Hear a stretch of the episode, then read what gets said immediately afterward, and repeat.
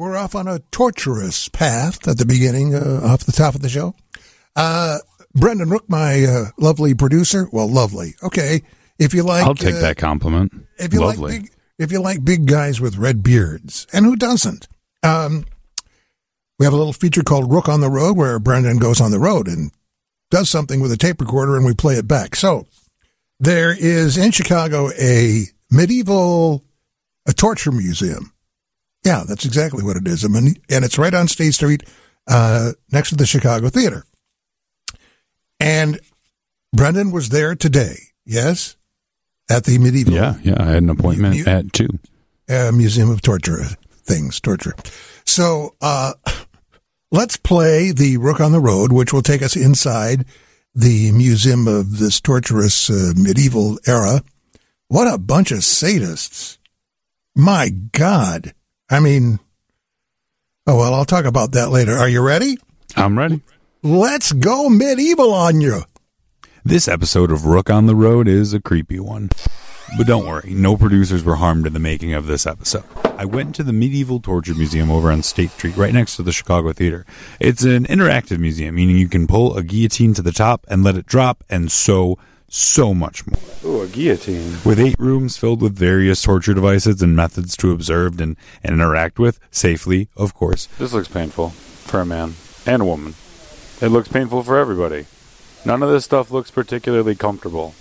It's a way to look into our past, albeit a little dark and twisted. That has got to be the worst family business to be born into. The museum is a lot of fun, though. You're able to follow along your journey with an audio tour that explains the history and gives a little bit of the background on the poor souls you'll see on the torture chambers, making the experience hit just a little bit There's a there's a trunk and it tells me to pull it open. Yep, yep, just what I thought it would be filled with. Chest of body parts. But that isn't where the interaction stops. You can also dunk a witch, We have found the witch. May we burn her? Burn her! pull a pendulum saw, and even catch a few ghosts that haunt the museum. Though I only spent an hour inside, I could have spent easily two more, learning and listening to the audio tour that comes with the entry. Overall, I think it's really worthwhile to go check this thing out as long as you're not squeamish. Um, they've got they've got these really realistic looking mannequins, and that's all I'm gonna say. So that was the Rook on the Road. I and you'll some of the sound effects you heard were, of course, the Yes. guillotine, the drop Right. in the beginning. Uh, you do actually get to crank that all the way up and let it fly, um, safely, not- of course. It's a new guillotine. It's not. it's not a previously used guillotine, right? I mean, some of the items acquired were through private auction, so they have. oh really? Yeah. Well, so they've got some accurate, uh, historically accurate stuff, some stuff that s- could have been used in the um, Actual those old torture devices. Of, uh, the actual era of medieval torture. You're saying that these are I'm saying that private collectors are a little weird, and um, you never know. well. You but know, it was it was really cool. It you was said something in there in your Rook on the Road report. There, I think it was like, what a weird business. What a weird business, family business to be born into. yeah. You're talking, you're, and you're not talking about people setting up museums. No. You're talking about people who made their their family business was torture. torture and yeah and execution. Yeah, it was. Uh, So these executioners that we see, you know, in the movies with a black hood and yeah chopping people's heads off and they they did do that. taking them down to the dungeon, people down to the dungeon and putting them on the rack and thumb screws and all that. Mm-hmm. That was a fa- that was a family Not business. not all the time, but there are instances where, uh, as I was going through their our guided tour, that um, yeah, You know, just like oh, my daddy was a farmer, and before him he was a farmer, and my, and before him he was a, fa- or you know, my dad was a cobbler. It was my dad was the town executioner, and Yeah. my son will grow up to be the next town executioner. man, oh man. It's uh, it, I guess you'd have to, I Did guess, they study. I don't did, know. did they get into any? Is there any information there as to why these people who did all this were so unbelievably sadistic? Why they felt they had to like just? I mean, it was, for lack of a better term, overkill is There's is an, is an overkill word to use. overkill is the bare minimum word you should use because some of these devices are wild. Why though? Why? I there some of them were to make a spectacle. To Well, I- truly make a spectacle out, because a lot of, if you think about it, they were torturing people who were, uh, sometimes they were criminals, Oh no, I sometimes they were witches. So, like, a lot of the the torture was to get confession. And you know, and there wasn't any TV at the time or movies. No. So what are you going to do? I mean, you're going to have to put on a show. you're gonna have to put on the show. Yeah, well, that's that's know. a lot of it. Really? Yeah, I mean, if you uh, back in this time, as I was explaining that, if Yeah. you want to prevent people from doing a certain thing, Oh, I see. you Right. show what happens to those people do who them. do those things. Yeah. Mm. Well, so it was like a form of entertainment, a form Yes. of like deterrent. Yeah, it was. Um, a, I get the idea that it was a form of entertainment. Huh. More, more on the the mistreatment of human beings in medieval times when we come back. Seven twenty WGN with John Landecker. Part two of the Medieval Torture Museum expose. Not expose. So if you're just joining us, there's a Medieval Torture Museum now on State Street. And Brendan was over there earlier today and he recorded some stuff and we just played it on the air. So if you missed that, um, well, we'll return, I'm sure, to the museum and medieval torture at some point. Um, in fact, I do want to talk about it a little bit because uh, the more I read about it and hear about it from what you said, the more it does remind me of the Ripley's Believe It or Not Museum that was in Old Town um, on Wells Street years ago. And I think it started, I think the Ripley's Believe It or Not Museum opened about 1968 and closed about 1985. And it certainly wasn't as elaborate as uh, this medieval torture museum sounds, but yet on another level, I think they do have certain things in common. So I, I understand that this museum that we have here, this uh, torture museum, I believe is one of three that are in the United States. One's in L.A., one's in St. Augustine, Florida, and one's here. And they're the product of some of the Ben Arthur Company.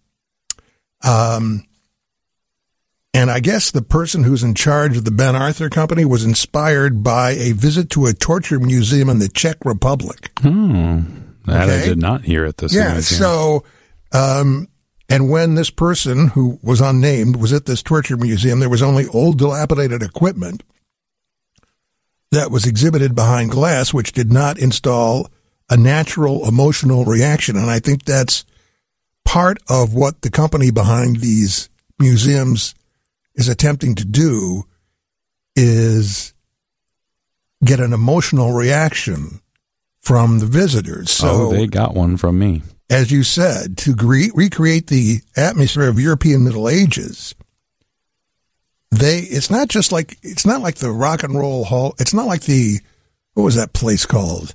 Uh, the where they had the rock and roll memorabilia on the wall. Hard Rock Hotel, Hard the Rock, Cafe. the Hard, Rock- Hard Rock Cafe, Hard Yeah. Rock, whatever. It's not like you just go out and borrow a bunch of guitars from rock stars and put them on the wall.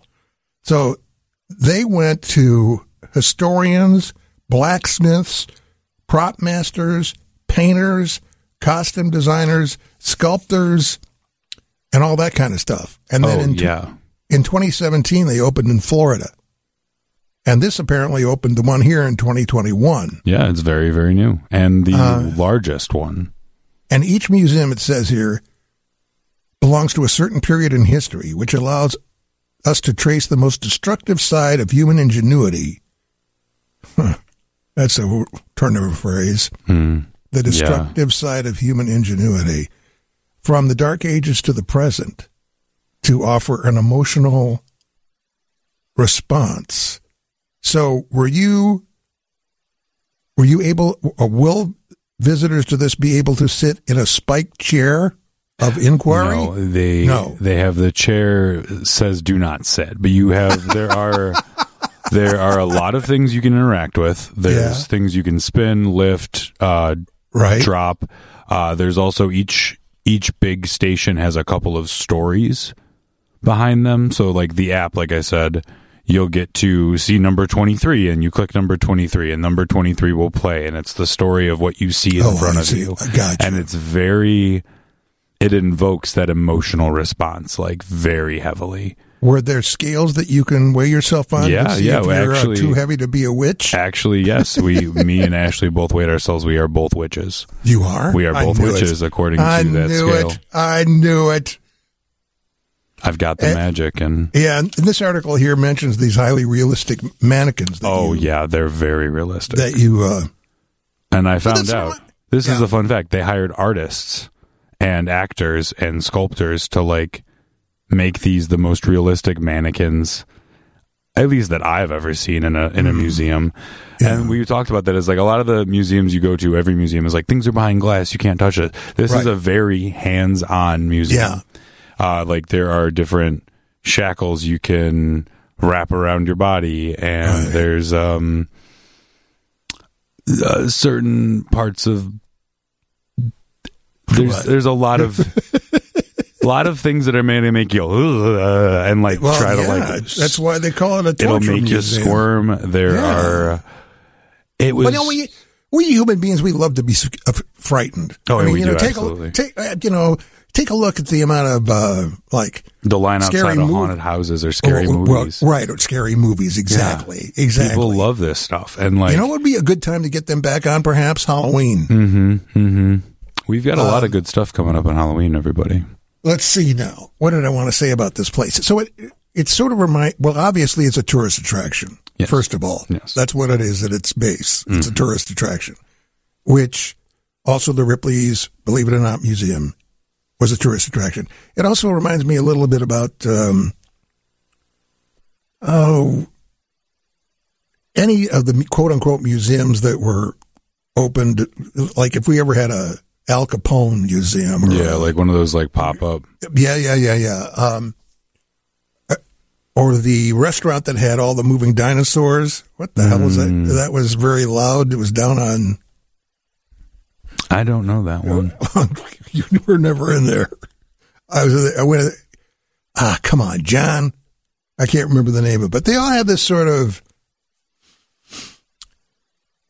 for lack of a better term, immersive type experience with stories and sounds and mannequins are either that or animatronic dinosaurs or things like that. And uh, Rainforest Cafe. No, That was the okay, name of it. Rainforest Cafe. Yeah. I mean, that's the kind of, it's kind of the impression I'm getting about Yeah, the and torture who- museum. Whoever did the sound design, for lack Oh. of a, inside of the torture Right. museum, Yeah. whoa! I, I mean, being a, you know a radio guy, Yeah, yeah, yeah. It, it sound super important to me, and it gave me chills. Like I had chills a good majority of like I would like jump, not like that anything scares you or nothing jumps out at you, just like Yeah. the way the chills, you know, of like the audio going down my my spine, so to speak. You know, and like you get like hear something, you're like, Mm-hmm. "Oh, oh," and you start to shiver. That was to me very cool because it invoked another response. Like you. Yeah. hear the jangling of chains, and you're like, oh, or like you hear creaking wood, and you just get like, you know, freaked out a little bit. I It was getcha. a lot of fun.